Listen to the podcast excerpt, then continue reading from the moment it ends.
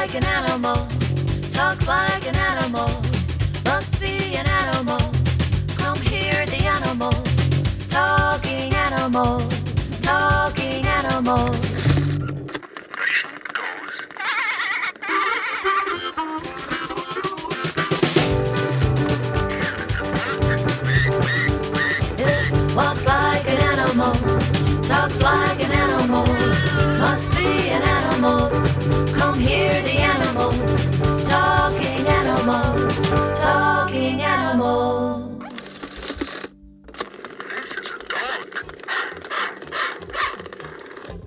Good morning. This is Talking Animals. I'm Duncan Strauss, and my guest today is Dan Piraro, who for 30 years has drawn the comic panel Bizarro. I recorded the interview with him yesterday and what unspooled into a wide ranging conversation touching on everything behind the scenes, somewhat detailed glimpse of how he works on Bizarro to his recently announced and initially misunderstood plans for retiring the strip from his dad taking him hunting as a young boy to now working as an acclaimed cartoonist whose comics are often laced with animal rights themes. That's just a sampling. We'll hear the whole conversation with Dan Piraro in just a few minutes. Later in the show, we'll pay tribute to Anne Meara's sad passing by playing a classic animal comedy piece from Stiller and Meara. Also, later, of course, we'll play Name That Animal tune, with the prize being a copy of Jon Katz's book, The Second Chance Dog. Lastly, I need to spend a moment or two discussing WMNF's summer membership drive. For one thing, it starts tomorrow. For another thing, Talking Animals has been assigned a ginormous goal of raising $3,000 in a show that's 55 minutes long. Do not adjust your set. You heard correctly. I've been asked to raise 3,000 bucks in less than an hour. Yikes! The only chance of reaching that goal is by receiving some donations and pre-pledges early. Very, very early. Today, for example, please visit the show website, talkinganimals.net, where you'll find information on fast, easy ways to donate and information on the Talking Animals exclusive thank you gifts for your support of this show, including the brand new Talking Animals t shirt. Designed by artist extraordinaire Mike Beardsley, it's very cool, a lovely light yellow. It features Charles Darwin and a Charles Darwin gag, no less. Come on, where can you get that anywhere else? I don't think so. You can see the new t shirt at talkinganimals.net. Other exclusive thank you gifts for donations of various amounts include a pair of amazing tickets to see Steely Dan and Elvis Costello and the Imposters, a discounted week long stay at a Hawaiian condo, and Pocket Monkeys. Again, visit talkinganimals.net for the lowdown on all these fabulous gifts and more. There are early bird discounts for those who donate in the next couple of days. So thank you in advance, he said optimistically. Now, on to the world of Bizarro with a quick heads up.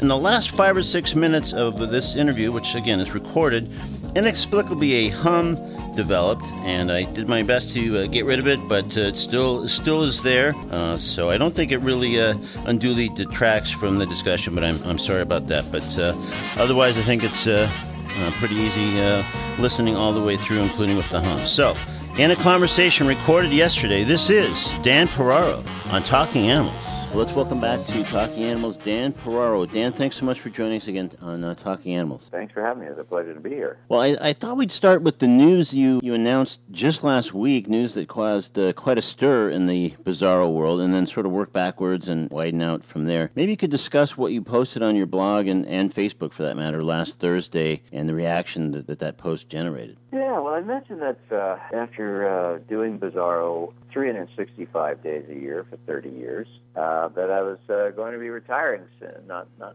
not retiring from life and not retiring from uh, uh, from art, but just retiring from Bizarro. And um, I want to try to segue into uh, uh, doing more fine art, the kind of stuff that uh, that doesn't have strict deadlines and doesn't have punchlines involved. Um, anyway, so I, I mentioned that, and I was I was mentioning that by way of opening up a, a new store section on Bizarro.com. Uh, where you could buy everything from prints of my Bizarro cartoons to the original art from my bizarre cartoons, but also uh, some other kinds of fine art, um, everything from large, expensive oil paintings down to small, relatively inexpensive little sketch cards that I've uh, drawn, sort of these strange stream of consciousness images on. Uh, anyway, so that was uh, that was the, the basis, uh, basically what was what I was um, uh, announcing.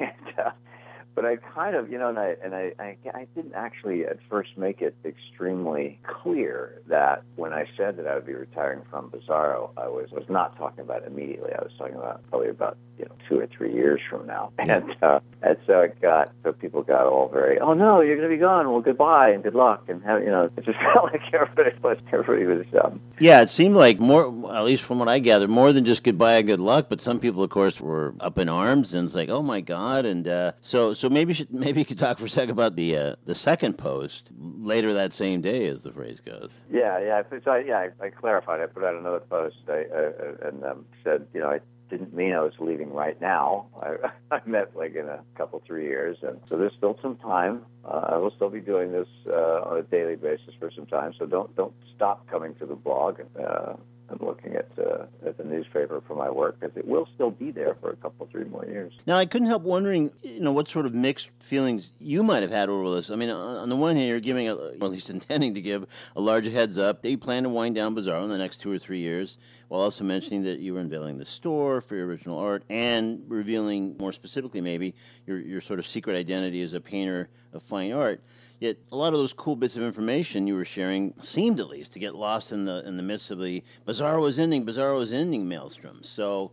Um, can you uh, just address how uh, I don't know if there's yet, yet a further clarification, or you just need to let some time go by to kind of revisit some of the, the other points you were making that go with starting to wind down? The strip? Yeah, well, um, I kind of figured that that um, that that would. I mean, I, I, I, mean, you know, part of that actually was calculated because, um, uh, um, uh, you know, trying to. Uh, I, I, have a fan base of people who uh, come to the site and read my cartoons and, and, read my cartoons in the paper and that sort of thing. But but see, what's different about that is I'm, I'm looking to build a fan base of people who will buy who buy original art, and not that many Americans buy original art. And I and I say that. Um, uh, statistically speaking, uh, Europeans tend to to have a uh, are, are, more likely to, to spend money on on uh, artistic or philosophical items, uh, things that they that they find some pleasure owning and having in their homes that don't have a specific use. Americans, on the other hand, are most likely to buy things that have a use. Can you sit on it? Can you wear it? Can you drive it?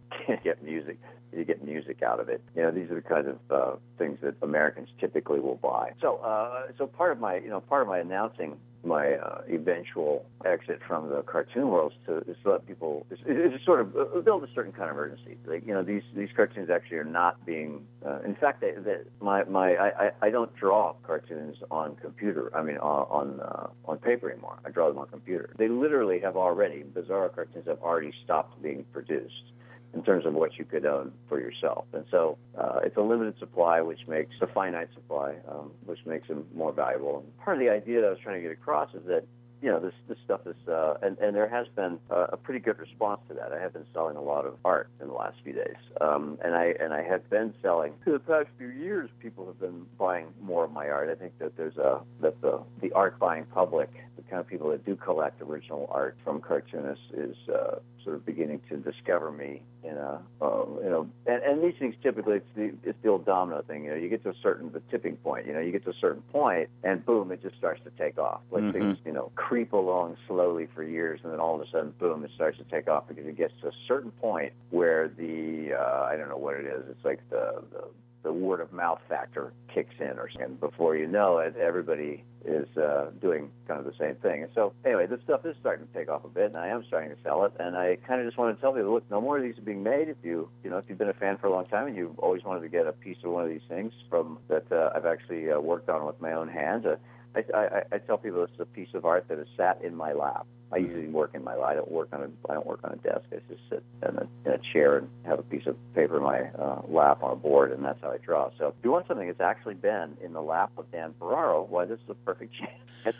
so it really was a matter of whatever sort of may have gotten lost a little bit in the translation of the announcements of last week. Obviously, a, a desire to sort of cultivate that awareness and interest on, on the part of people who may not have come to that naturally. And it's interesting that, that it's distinct from your standpoint uh, and your experience by country. So does that mean that so far, even though you haven't really touted the, this kind of availability as much before that you already have gotten proportionately more interest from other countries in, in, in buying some of your art? Yeah, to some degree. I, I have found, yeah, there, there are people in other countries that are starting to collect my stuff. Um, and uh, I'm not published nearly as widely around the globe as I am in North America. Well, specifically the U.S. and Canada, yeah. where majority of my newspaper clients. But I am published quite a bit in Scandinavia, um, some in South America, uh, a bit in um, uh, Asia as well. Um, I get I get mail from I get contacts uh, from India and Pakistan quite a bit. So um, so there are uh, yeah there's a there's a sort of a growing international audience for this kind of stuff, and, and I'm starting to sell some some uh, work to those guys. And the, the uh, I mean the information that I'm getting is just statistical information when I say that it is it is known that Americans buy less original artwork, things like artwork, uh, than people in other some other countries, older countries. It tends to be. See, I always look at this, um, and, and I think you can look at this politically in a lot of ways. But countries and cultures and regions have kind of um, development pattern. I think that's a good way to put it. Yeah, they have a kind of a development pattern. And European countries and cultures are extremely old, and by contrast, American culture is uh, is much younger. And so you can actually look at the way people vote, the way they, the things that mean something, the, the things that are important to them. It's a, there's a kind of um, uh, there's a kind of maturity that the, the European public has in general because they because the culture is so much older, and there's a kind of uh, almost adolescence about American culture. Um, we're, we're, we're very quick to, which always reminds me. I, I, I we see it. I, I, see it politically all the time. Um, we're, we're always like very quick to strike back uh, physically or militarily towards something, or at least the people of the street are like, let's let's uh, you know they want to uh, they want to you know bomb everybody who looks like the person that offended them, and that's a kind of I think in in my mind, uh, to my mind anyway, it's a, it's a kind of it's a kind of teenager approach to life. Uh, whereas things like the diplomacy and more uh, more measured responses to issues tend to be a more mature kind of a response to things.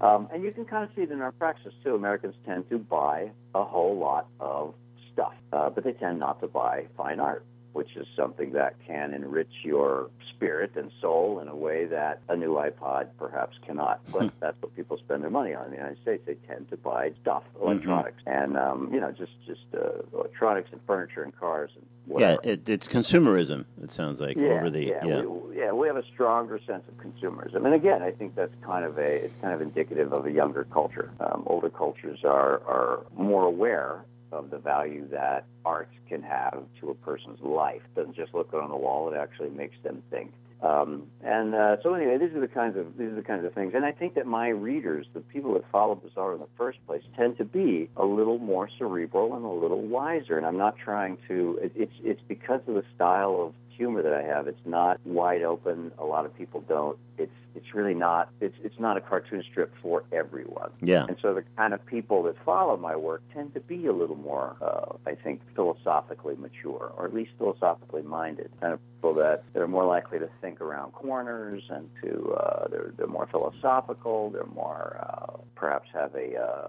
a uh, deeper, more complex idea of spirituality. So anyway, that's uh, so I'm already, you know I'm kind of preaching to the choir when I see you guys know the value of art in your life. Let's you know be some help, help me get by. Yeah, well, no, that's interesting because it sounds like if I follow you, the core of Bizarro fans are precisely the kind of folks who, who would be more inclined than the average person to buy art. But what it sounds like maybe last week's announcements were about was sort of spurring them on to, to think in those terms where they otherwise might say, uh, I love the cartoons, I love reading the blog, I love whatever else uh, Dan is up to, but not necessarily occurring to them naturally to say, hey, I would certainly love to own something that Dan has done. Yeah, and I think there's a lot of people out there. Um, that that think, oh, one of these days I'll grab one of these things. You know, one, it would be fun to have one of. You know, like I have a favorite Bizarro cartoon. One of these days I might look into what it would cost to buy that actual original art. And so, you know, I was just kind of rem- nudging and reminding me, you know, this stuff isn't actually being produced anymore, and uh, the more it sells, the fewer pieces I'll have. And so maybe you should start thinking sooner than later if you're looking. And let's face it, I'm I'm looking to end my um, my Bizarro income in just a few years, and so I'm trying to trying to build up another source of income. I'm sure. not unlike Gary Larson and and um, Bill Larson. I'm I'm not so wealthy that I can retire and never look back. Uh-huh. Never, Yeah. never have another job. Um, I'm actually a working stiff like most people, and uh, I make a decent living, but I can't f- afford to just stop working and retire. I got to replace my income. So Yeah. I'm looking uh, looking to build up uh, a, uh, a larger clientele of people that like to buy interesting original art, and hoping I can transition into doing that with my days instead of chasing deadlines for another 30 years.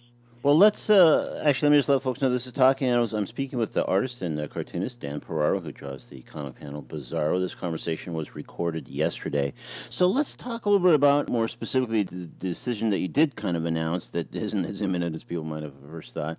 Uh, that in the next two to three years, that you would like to sort of hang up the uh, the Bizarro brushes, as as it were. Is it chiefly the product of just having drawn Bizarro for 30 years, as of this year, and 30 years is a long time to do anything?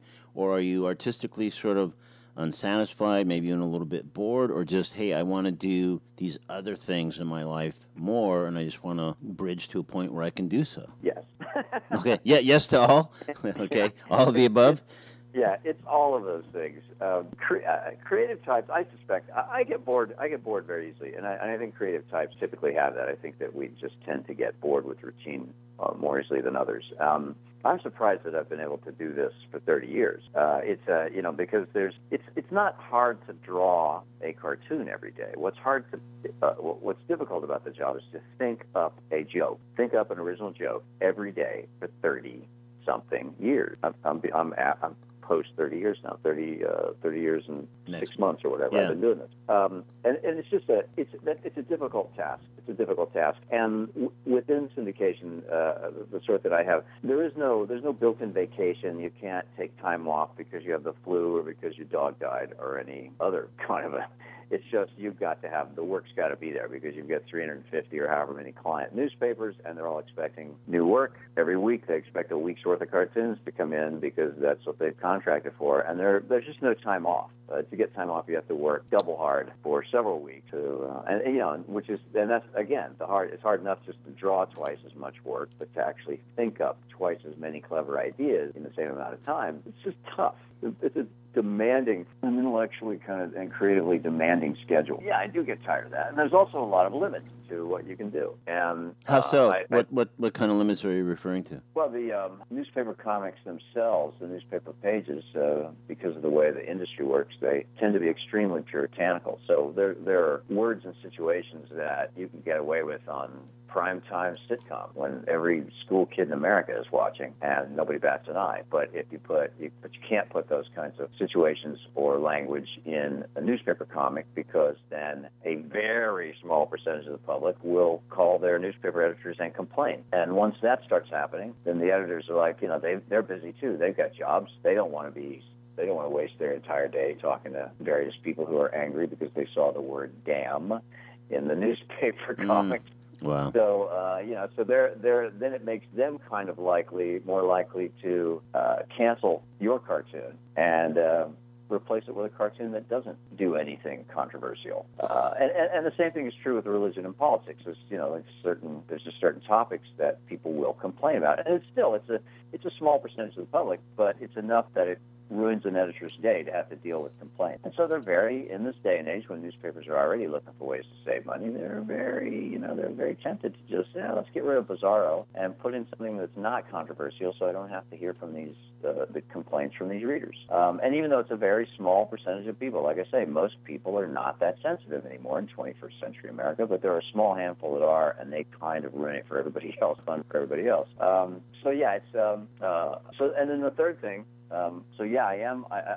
I am tired of it. Uh, yes, I would like to be able to do uh, uh, things that are more interesting to me. Um, and and the third part is that I just don't have time. I would I would love. I've always wanted to be since I was a kid. I was programmed to be an artist, and I wanted to be a fine artist. Couldn't figure out how to make that lucrative early in my life, and I got the idea to be a cartoonist, and that seemed to work out. And I've made a nice living, and I'm certainly not complaining. It's been a great thing, but it's never what I wanted to do. What I wanted to do was be an artist, just create interesting art. Um, and this was my this was like a compromise. It was a, a way to work in a creative field and be my own boss, more or less, um, but uh, but not have to be you know working at a job in a cubicle somewhere. So. Um, um, I've done it for 30 years and I've had good success with it. And I just kind of feel like, you know, I'm, I'm going to give this a shot. I'm going to see if I can uh, make enough income off of just selling art to, to continue to live indoors and eat regularly. and if that happens, then I'll be very happy. Well, certainly reasonable uh, aspirations. Living indoors and eating regularly doesn't seem too uh, too over the top or anything. So, but uh, well, with all this in mind, and it might be particularly illuminating just to take us through either a typical day, to the extent you have such a thing, or even a typical week, because a lot of what you're saying and what sort of where you're headed with this change is the demand, the the grind, and the relentless gob that needs to be fed with with another batch of of uh, Bizarros. So, like for example, when and how does Bizarro get drawn? I mean, do you do more than one a day so that you're not always up against a certain deadline, or, or how? You know, just tell us a little bit of how the actual magic gets done. Yeah, well, everybody uh, everybody has different ways of working, and I've had different ways over the years. But the way that I've sort of settled into more or less these days is um, uh, I get up in the morning and I get online, and I'll spend the first hour or so of the day kind of um, reading articles. Uh, I, I will glance at my email just to put out fires, but I don't really want to get head uh, deep into my emails because I'm, I'm looking to keep my head space kind of clear so I can write some gags Mhm. before before my brain gets polluted with with facts. Right. Uh, and so, or, or, or, not, or facts of my life, things that people want of me. Yeah. So I kind of tend to stay away from email uh, first thing, and I'll uh, I, I read some newspaper articles, and I'll go around and do one thing or another on the web, and I'll try to come up with with gag ideas, just uh, one, two, three a day at all. You know, just something, anything. And some days you'll get four, and some days you get nothing. But it all evens out eventually, and I just scribble them down in very quick form. And then later, um, after that that process is done, uh, like I say, an hour or two in the morning, um, then I go back and I hit my emails, and that takes me a couple of hours just to sort out all the people that want one thing or another. Uh, we all have that in our lives. Uh, Sure. uh, emails kind of a curse and a blessing. So, uh, Guys Yeah. requesting interviews, for example, radio interviews uh, comes to mind. Yeah, exactly. Yeah. the, the, yeah, so yeah, you know, there's that kind of thing. And then there's, and there's people that want reprints. There's people that want, you know, I get an awful lot of people saying, I remember a cartoon once that had this, this, and this. Was that yours? And if so, can I get a copy of it? I just love it. And so, you know, so then it's like, yeah, I think that's mine. I, you know, it's an archive situation. And then I, you know, I can get to point them to, you can get a print of it here, or you can buy the original art, or you can, you know, whatever. So Mhm. It's just stuff like that. Just Yeah. really, it's just clerical. Um, and I have an assistant now that helps me with a lot of those things. But basically, she vets that stuff and sends it to me and says, "So how you want to answer this one?" You know, it, so it only saves a certain amount of time to have somebody else handling it because Sure. they can't know the answer to every single question. Uh, so by this time, it's almost noon, uh, and and all I'm doing is clerical stuff. Really, I'm trying to write cartoons and I'm trying to catch up on email. Then I start actually drawing uh, and you know knocking out a week's worth of cartoons, and so I have to you know I, I, I look through all of my notes from all the things that I've written over the past days or weeks or months, and I, and I try to find seven good candidates for a week's worth of cartoons. And once I decide on that, then I start dropping in the captions into the various. Uh, like I used to, I used to work on paper. Now I work entirely on computer. So I open up the, the uh, program that I do all this stuff in. I start putting in captions, and I start and I start drawing, and that takes a couple of days. And then when that's done, then it's all got to be colored. Uh, meanwhile, once a week, I have to uh, I write my blog, and I and I post that. Um, then I've got to answer comments from the blog, and it's just one thing or another. And then Yeah. there's also always some kind of a small sideline thing. There's some kind of a like, you know, we're going to put out a book, and so I've got to do some extra artwork for that, uh, which uh, you know I've got X number of weeks to finish the cover for the for the next book, or so, or a, you know, a green card company writes and says, yeah, we'd like to have these four images or this these new eight images or whatever for for the greeting card line, and then so I've got to uh, you know I've got to format those and re, you know resend that stuff out to them in high res in the way that I know that they like it, and so it's always something. Yeah. It's always something. And it really does become a seven day a week job because I work at home, which is uh, I love working at home, but the bad thing is you can never leave the office. So Sure. I, I you know I'm working at home, I always feel like I should be. If I'm at home, I always feel like I should be. I should be doing something right now. I should be catching up on some of this stuff. Uh, and I I literally work seven days a week. And so, with what you described about the the schedule, like up through sort of noon or so clerical stuff, and then switching over to actually starting gags, uh, dropping in, and and writing the uh, drawing the things. Like today, for example, and again, you're you're losing some time talking to me, but let's say later today. Actually, we'll, I, be honest, I'm not because I'm I'm actually drawing while we're talking. Oh, good. All right. I can't afford to just sit and talk. Okay, well that's that's fair enough. That's that's my favorite kind of multitasking. That's great. So I guess my point is then, especially now with that in mind. So as we're talking, you're drawing. So will today you produce one or three or just the, the core of m- Uh, yeah. multiple cartoons? I mean, what what will what will uh, as maybe a t- typical semi-typical out, uh, day? What will the output be like? Um, eh, yeah, it's uh, yeah, I don't know. It's weird because I kind of jump all around, I, and I do it sort of uh, assembly line fashion. So, for instance, um, today I am working on color for the panels that I turned in last week, and then the, the and that's just the panels, not the strips. Panels are the vertical version Mhm. that is sort of what they call portrait. And the strips are the horizontal, which is what people call landscape shape. So, um, so it's like I'll do a bit of each thing each day. Uh, so you know, it takes a week to produce a week's worth of stuff and answer all my email and create a blog. And basically, I just like it's all packed into a week at some point or another. So you know, Tuesday and Wednesday I might be working on panels. Uh, Thursday I convert those panels into strips. Friday I start to color the panels. Saturday I work on the blog that publishes on Sunday. Sunday I'll take half a day off, but also do some other crap. And then Monday I c- color the strips from the week before. That you know, so it's like kind of does that. Well, I see what you mean, though. It does sound like it's uh, nonstop, and the, just the demands. Uh, it's amazing, uh, thirty years of that, that you're still standing and, and speaking, whether you're drawing or not. But uh, Well, you know, and I, to be honest, I, I always hate to. I, I kind of hate to talk about this because I, I- don't want it to sound like I'm complaining. I have a dream job. There's Sure. a lot of people that wish they who, who like to do cartooning or art or anything and wish that they could make a living at it. And if you can make a living in the United States as an artist of any kind, commercial, cartoon, fine art, whatever, if you can do that in the U.S., you've you've beat the system because Yeah. most people cannot. So, uh, I, so I, you know, I, I do want I do want to make sure that people know that I'm very grateful for the for the opportunities I've been given to do this. Yeah. Um, Oh, for uh, sure. And- that- yeah, it's like you can only do the same thing for so long before it drives you nuts. Right. No, no, and, and I think too. I think for people that are that are fans of your work, I, I, I do think kind of a glimpse behind the scenes, if even if it does sound like pretty relentless and, and like some days are just a bit of a grind, especially this many years in. I still think it's illuminating to know that there is a lot of work that goes to it. You might just see the bizarre and say, "Oh, that's a great gag," or "What a great idea," or "God, I love the uh, the artwork there," or whatever, and not even think like. Geez, this is everything that went into producing that one that you're enjoying that day. So I do think there's it's more. There is more to it, I think, than Yeah. most people realize.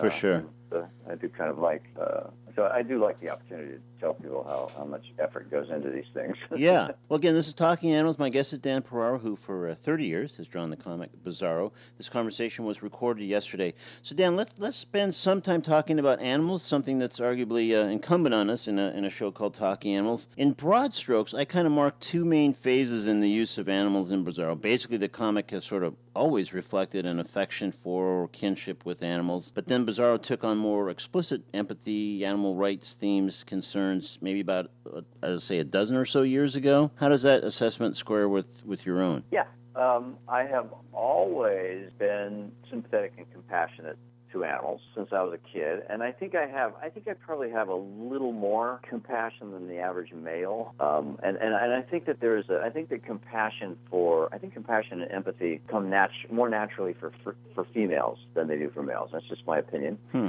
Um, but but and, and I think that it's it's regrettable, but it's true. I think testosterone and the basic way that the that the that the uh, male human mind is configured um, uh, tends to make it tends to leave less room for sympathy and empathy. Um, that's just been my general opinion about it. But uh, uh, I've, I've always, even since I was a kid, like my dad would uh, occasionally brought me hunting, bird hunting. And as a kid, uh, you know, I, I just uh, and, and and my dad had a had a high sense of ethics about that. You don't ever shoot anything that you're not going to eat. So he wasn't one of these yahoos who just go out and look, kill something and you know start shooting Yeah. away. It was always a very kind of you know it's like it's it's within the law. You don't you know you go after the ones that are uh, in season and large enough and all that kind of stuff. You never, as I said, you never shoot. You wouldn't even think of shooting something that you aren't going to eat. And this was this was the way he kind of taught me. And and I was uh, you know I was very excited to go hunting with my dad as a kid because uh, I had a typical kind of uh,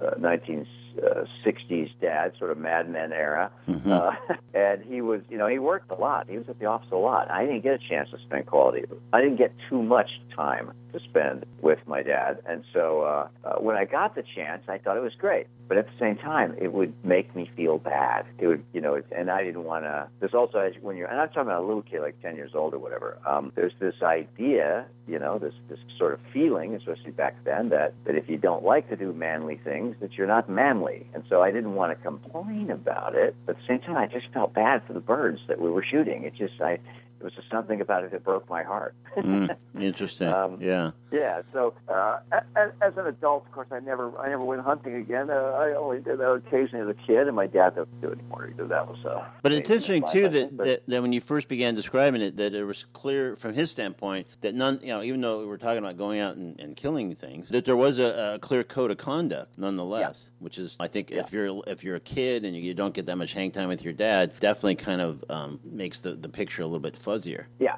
yeah, for sure. And and uh, and the thing is, I think that there are a lot. There are actually a lot of hunters. I know that, that we animal rights folks tend to really despise hunters, uh, but there are a lot of hunters that have that very same sort of code. They they they believe that there is a a respectable way to take food from nature and a and, a, and an unethical and wrong way to do it. And quite honestly, uh, I, I, I do not think that hunters are the problem the biggest problem when it comes to animal cruelty. Those of us who, who just uh, blindly and randomly will eat anything that the store offers are supporting a far more cruel system, which is factory farming. You know, vast, as we all know, the vast majority of meat products come from factory farms these days, and those things are far more cruel than any hunter could possibly be. Uh, at least, at least the animals that uh, people are hunting are are living a, a natural life until that moment, which they happen to step into the wrong clearing, and, and boom, they're dead before they even know it for the most part. That's a much kinder way to, to take uh, meat as food than, than the factory farming situation is. So, so I, I tend to uh, be much less militant toward, uh, toward hunters in general than I am toward uh, toward the average consumer who just eats whatever the store, whatever's on sale at the store. So, so no, because I think with that in mind, I was going to ask you to maybe describe sort of why and, and how I guess animals have been important to you all these years and how your feelings about animals have, have changed over the years as reflected in Bizarro. Yeah, yeah. So I became um, uh, I, I, became vegan in 2002. I, I sort of um, because of a person that I was dating at the time and eventually married and eventually divorced. But anyway, this this this person who came into my life uh, made me aware of a lot of these issues that I and I really didn't know anything about before 2002. I didn't know anything about factory farming. I'd never even heard of it.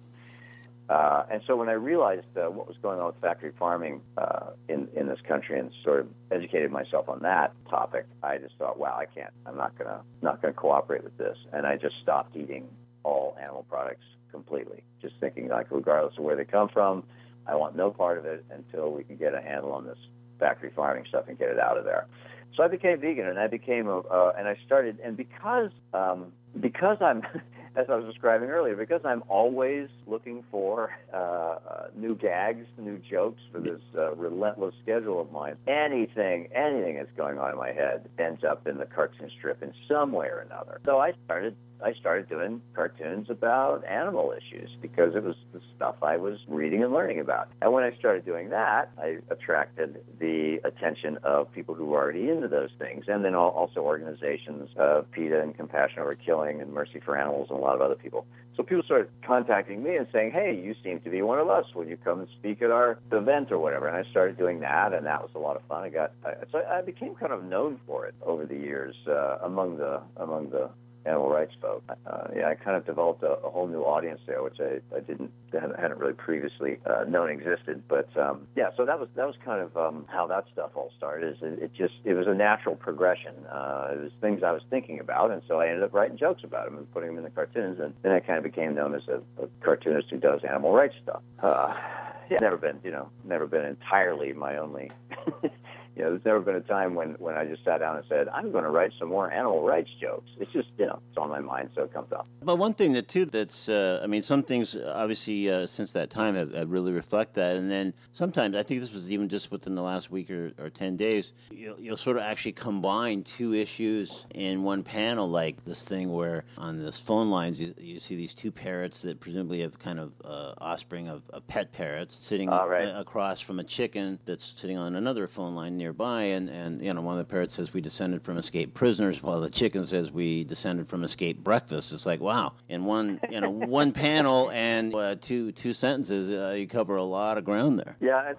that's uh, that's funny. I, I I recently moved. Uh, I was I was living in LA proper, and I moved out to Pasadena, which is uh, just sort of a town on the edge of LA. And uh, anyway, it's a it's a more it's a more a little bit more of a rural neighborhood than what I had in, in Pasadena. There's mountains nearby. There's a few blocks away starts the San Gabriel Mountains. It's really beautiful out here, and uh, and we have a lot of parrots. And uh, but I've I've lived in cities before where there were the small like parakeet-sized wild parrots. They're, then they basically escaped pets that begin to breed, and before you know it, this, the city has thousands of parrots. That's happened in a lot of places. Many people are aware of this. Uh, but here in Pasadena, these the some of these parrots they're like big. They're big green parrots with bright red heads, and I looked them up, and apparently they're called Amazonian red-headed parrots or something like that. But they're large. They're more like the size of pigeons. They're not those little budgie style uh, um, parakeet-sized pigeons. I mean um, parrots. But anyway, there's tons of them around here, and I watch them every morning, uh, sitting in the uh, screaming through the trees around the neighborhood. And it got me to thinking, like, okay, so these are, and this is how this always happens in these big cities. They're like escaped pets. These are animals that were bred. Most of these now, the ones that I see, are probably born in, in the wild here in Pasadena, but the ones they came from were, were probably born wild, uh, captured, turned into the pet trade, became pets for X number of time, or, or maybe they did never make it to people's houses. But anyway, you know, that's how these, these wild parrot populations start, is that they escape and breed. So I got to, I was just thinking, I got to do a cartoon about these parrots. They're like, they're escaped prisoners. They're like, what is that? They're escaped prisoners. Where do I go with that? How can I, what is the connection? And and then I thought, well, chickens, you know, maybe a chicken on a telephone wire, that would be kind of a fun. The parrots are talking to a chicken. At first, I had them just talking to local birds, and I thought, well, the local birds don't have anything funny to say, but maybe there's a chicken that, you know. So that's where I got the "we're escaped," you know, like they're they're all proud. We're escaped. We're we're descended from escaped prisoners. I actually said slaves at first. I thought slaves, and I thought, no, they're not really slaves. It's not performing any kind of duty for anyone. Anyway, this, Yeah. is, this is I'm just walking you through how cartoons get written. Yeah. Head anyway. no, no, and again, I, I, I do think that's really, really interesting. And like I said, for for one panel, there's uh, there's a lot uh, a lot uh, in there that uh, jumps off uh, jumps off the page. So well, so Dan, we're sort of nearing the end of our time, but but uh, one thing just kind of related to this and something you talked about a little bit earlier. I mean, you you have drawn your share of controversial comics, even though you have to be aware of the editors that are gonna get those phone calls, and whether dealing with the NRA or Death with Dignity or obviously various animal rights things like we've been talking about. Uh, and on your mildest day, you ain't exactly family circus. So I'd be really interested to hear your thoughts on on the, the whole Charlie Hebdo attack and, and the issues kind of surrounding that. Uh,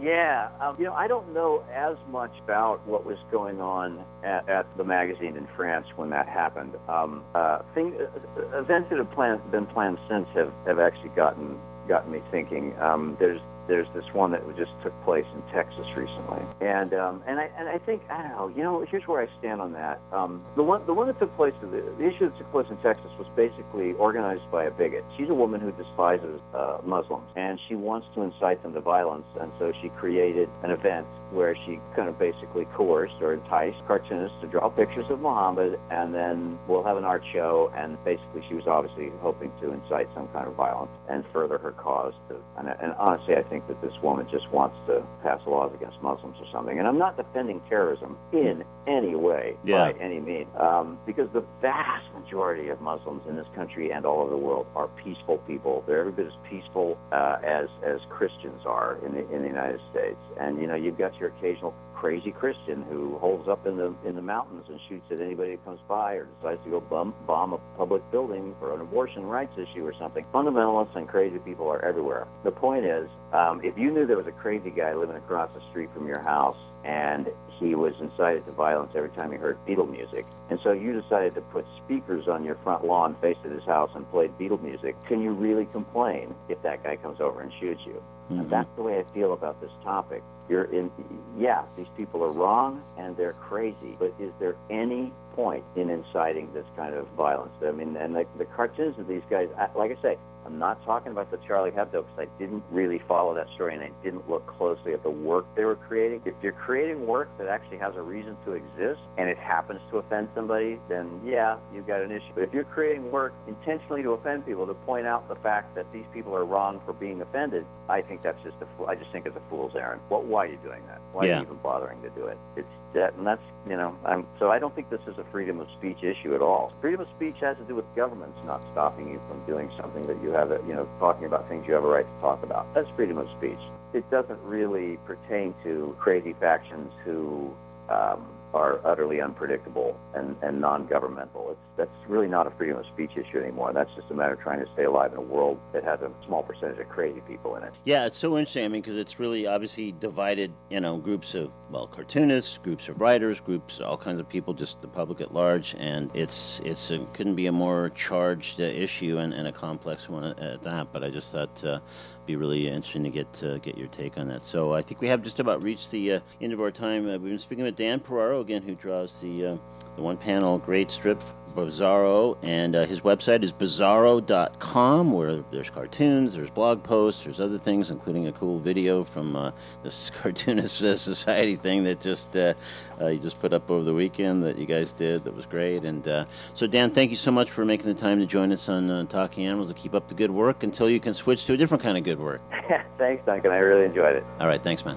My thanks to Dan Piraro once again. Not to be too mercenary about it, but if you enjoyed that interview or any of the others we've conducted over many, many years here at WMNF, please uh, go to talkinganimals.net. How about right now? And donate on our behalf in support of WMNF and the summer membership drive. On a more sober note, we lost Anne Meara on Saturday. Some newspaper and blog headlines embarrassed themselves by trumpeting that she was Ben Stiller's mom. I mean, she was, of course, but that kind of headline really demeans the enormous influential impact she had in comedy early on working with her husband Jerry Stiller and Stiller and Meara, but in all kinds of other ways, chiefly as an immensely gifted actress and all sorts of work in TV, film, and on stage. And by all accounts, she was an incredibly nice and kind woman and helped all sorts of women, comics, and actresses get a leg up in show business. So we're stepping into the Talking Animals Comedy Corner with a vintage piece from Stiller and Meara. It's a longer piece than we typically uh, play here in the Comedy Corner, but hey,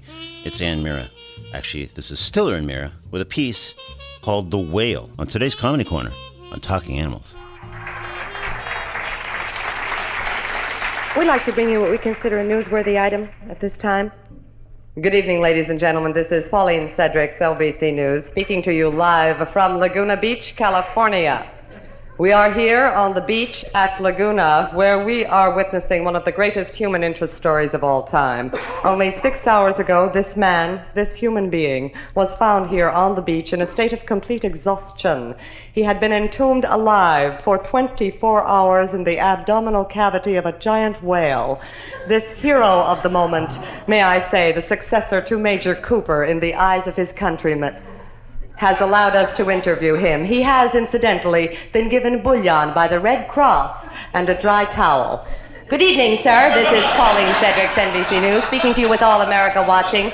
Just tell us in your own words, sir, how the horrible tragedy occurred. Well, first of all, I came here to California two weeks ago to see my daughter. I see. You are not a native Californian, sir. I'm from New York. My daughter's from California. She lives here with this fella. Her husband. Marvelous. They have a house. Excuse me, sir. Is this your only child?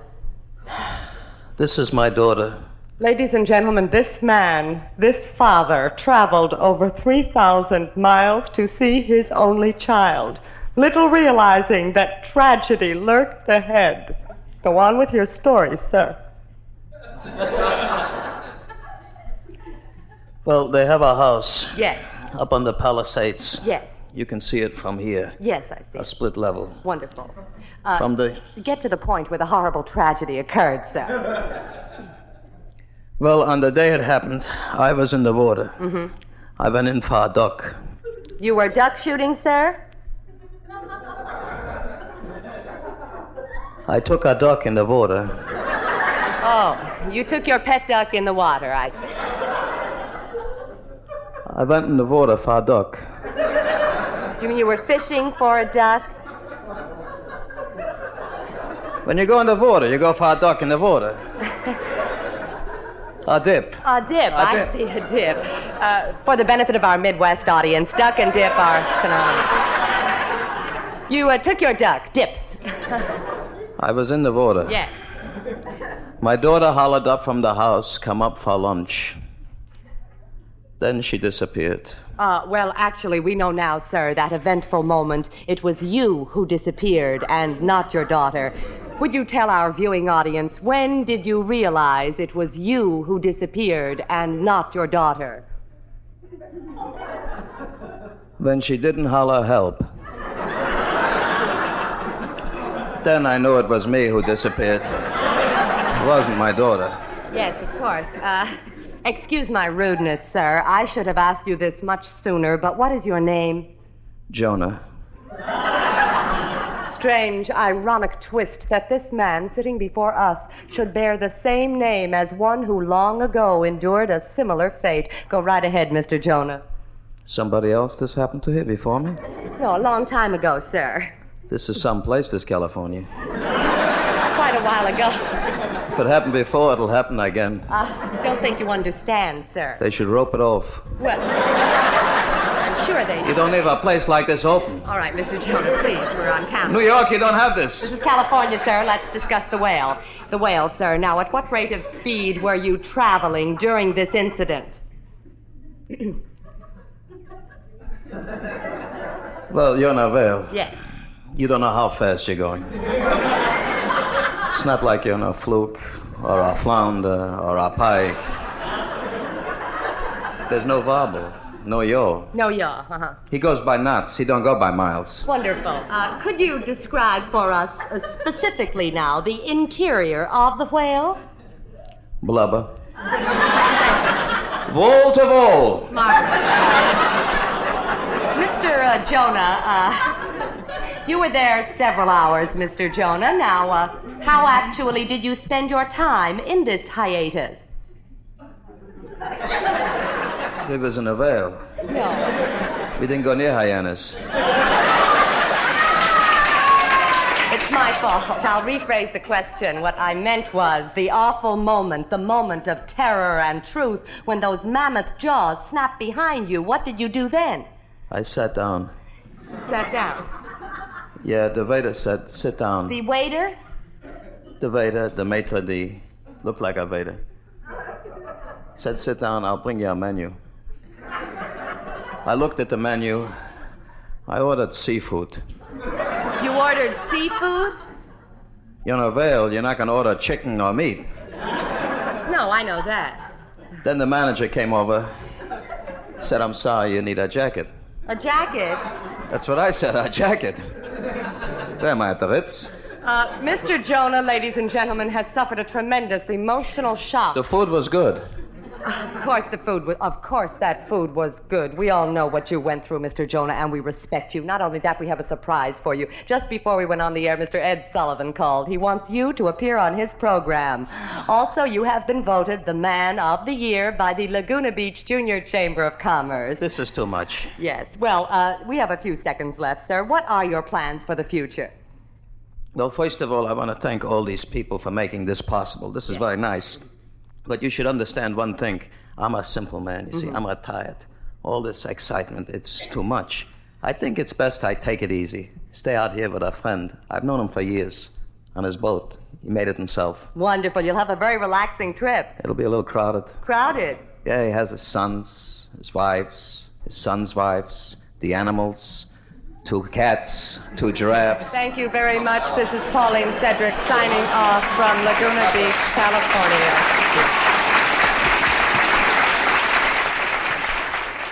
Stiller and Meara, featuring the late great Anne Meara, with The Whale. Coming up at 11 on WNF, it's Rob Lorei and Radioactivity. Now rolling into the noon hour, it constitutes a full two hours of interviews, phone calls, news, and more. Meanwhile, as a prize for Name That Animal Tune, I'll be offering a copy of Jon Katz's book, The Second Chance Dog. Get to that in a moment here on Talking Animals right now. Time for a couple of uh, animal news and announcements. Wanted to start with, of course, uh, the horrible flooding that's going on in Oklahoma and Texas, which uh, fortunately and sadly has led to deaths and destroyed uh, hundreds of homes and wreaked all kinds of other havoc.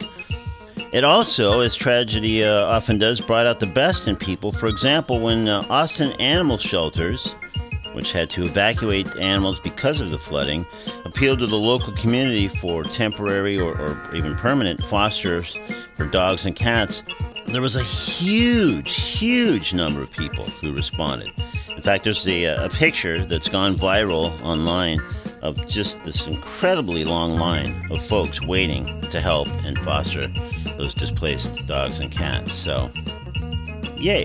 This comes more from my side of the state, but seemed notable in all kinds of ways. Read a little bit of it from the Palm Beach Post. Big Dog Ranch in Wellington, already among the biggest no kill shelters in the Southeast, is going to get even bigger.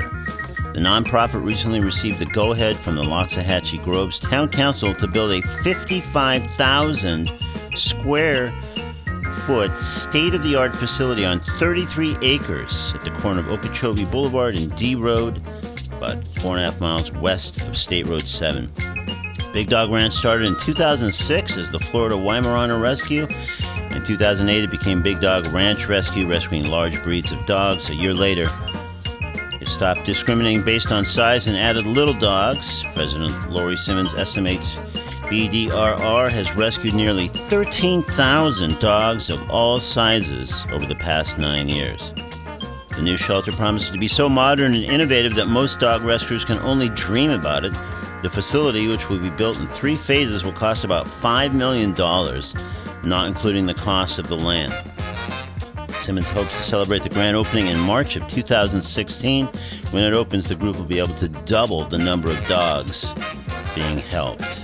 So we'll uh, track that, but uh, sounds very promising for all kinds of dogs now of all kinds of sizes over there, Big Dog. And let's see, coming up uh, locally here, Pet Pal Animal Shelter uh, is hosting those uh, Yappy Hours in St. Pete, and the next one is June 4th from 6.30 to 8 p.m. at Positively Posh Pooch, 1425 4th Street in uh, St. Pete.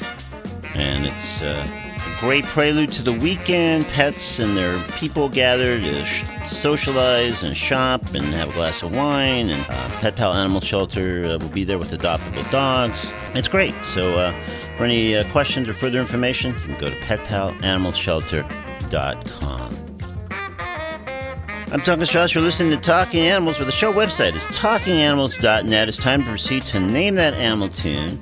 This is a giveaway, but please only participate if you haven't won something from WMF in the last 90 days. And there'll be a prize, a copy of Jon Katz's The Second Chance Dog to the first person who calls 813-239-9663 and correctly identifies this animal song. It's Name That Animal Tune on Talking Animals.